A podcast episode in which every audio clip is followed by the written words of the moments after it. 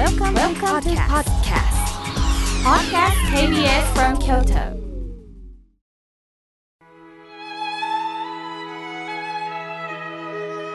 改めまして僧侶の河村明慶です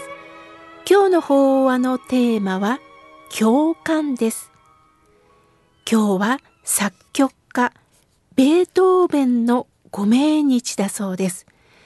ベートーベンといえば年末に演奏される大工が有名ですね。皆さんがテレビラジオなどでよく聞くあの大工はほんの一部なんです。第1章から4章まであり、すべてを合わせると1時間超える大作となります。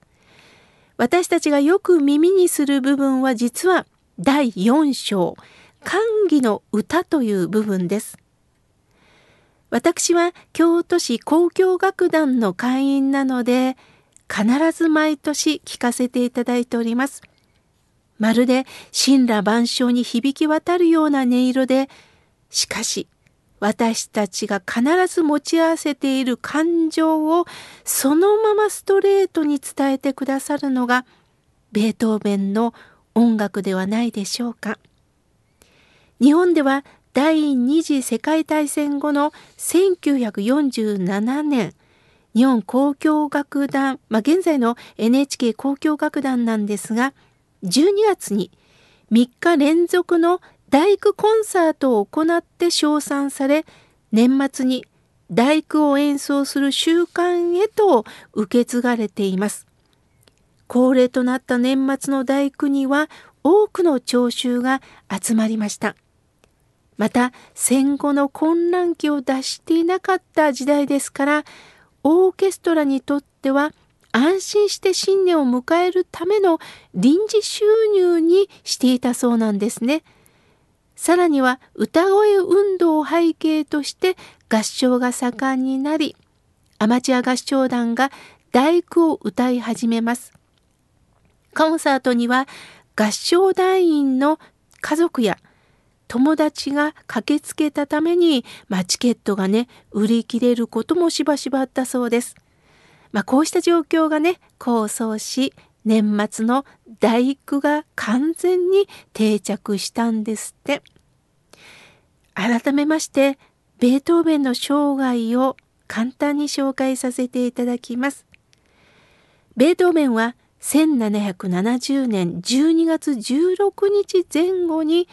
ドイツのボンでこの世に生を受けましたベートーベンの成果は音楽家の家系だったそうです。しかし、父のヨハンは歌手としてはなかなか大成できず、最後はお酒に溺れていきます。家系は祖父に頼っていました。しかしベートーベンが幼少の頃にこの祖父がこの世を去り途端に家族は困窮するようになったんです。父のヨハンは当時世間を賑わせていた天才音楽家のモーツァルトにヒントを得てベートーベンに音楽教育を始めさせたそうです。ヨハンはベートーベンを第二のモーツァルトにするべきピアノ演奏を教え込み7歳で演奏会に参加させたそうです。ヨハンによるプロデュースは、まあ、良いのかどうだったのかは分かりませんが、早熟の天才ベートーベンを生み出したということはすごいことですね。10代になる頃にはベートーベンは祖父に代わって家計を支えていたそうです。ベートーベンが16歳の時、訪れたウィーンで念願であったモーツァルトの対面を果たします。この時モーツァルトは30歳でフィガロの結婚の公演を成功させた頃でした。ベートーベンはモーツァルトの弟子入りを希望してたんですがその時母親が突然亡くなり残念ながらボンへとんぼ返りしなければならなくなったそうです。ベートーベンはモーツァルトの弟子になれることはなかったそうです。22歳の時にはハイドンに指示したベートーベンは母に続いて父親も亡くしてしまいます。そしてベートーベンは若干22歳で弟2人を抱えて音楽の都ウィーンで新しい音楽家の人生を歩み始めることになります。1794年、ベートーベンは処女作となるピアノ三重奏曲を発表し、少年演奏家をもう脱却し、音楽家としての道を歩み始めたそうです。しかし、ベートーベンが28歳の時に耳が聞こえづらくなってることに気がつきます。つまり、音が聞き取りにくくなった。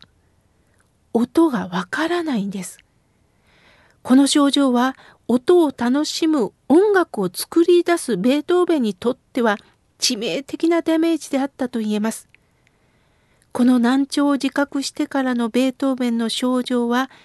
日に日に進行していったそうです。30歳になる頃にはもうほとんど聞こえなくなったそうです。この難聴を苦にしてベートーベンは自殺までも考えていたようです。それは苦しい日々だったでしょう。しかし演奏家を含めた今までの音楽家から作曲家に変えるということでベートーベンは音楽を貫くということに決意したそうです。難聴に向き合うことしかできない。それからのベートーベンは次々に有名なエロイカ、運命、田園など交響曲やピアノソナタ、オペラ用楽曲などどんどん制作していきます。この時代に作られた楽曲はベートーベンが生涯に制作した楽曲の半数を占めるほどの量となったそうです。晩年のベートーベンにはある悩みがありました。それは身内との対立で悩んだそうです。数年間作曲活動を停止していたそうです。そんな心境で曲は作れなかったでしょう。ここでも苦労を与えなかったんですね。そして1827年3月26日、ベートーベンは患れ患っていた病で56歳の生涯に幕を下ろします。最後は見えない相手に睨みつけるように構え、諸君、喝采よ、喜劇の終わりだ、とつぶやいたそうです。それ以前3月23日には自分の死を悟っていたそうで、病床の中で10番目の交響曲を未完成のまま残され3月26日に亡くなられました。葬儀には2万人もの人々が参列する異例のものとなったそうです。その中にシューベルトも参列していたそうです。さあベートーベンの有名な曲といえばもう一つ。交響曲第5番運命ですね。じゃじゃじゃじゃーんという独特の旋律から始まるこの運命。皆さんも好きだと思います。それとは真反対に第14番月光という曲があります。私はこの月光という曲がとっても好きでね、夜に一人で聞いてるんです。どうも月光はベートーベンがある女性の方を思って送った曲としても知られています。しかしその曲が誰かはわからないそうです。幼少の頃から家族の中の煩悩に揉まれ人間の醜い部分を目の当たりにしたベートーベン病の中で苦しんだベートーベンベートーベンの特徴は貴族のご機嫌を取る音楽家ではなかったそうです。常に私たち一般人に向けて音楽を伝えられたというのがベートーベンの魅力です。また怒り、喜びの感情をあそこまで音で表現したい方っていないと思います。言葉にはできない音で私たちの共感を得たんですね。人の心に共感するものって何だと思いますか？嬉しいこともありますが、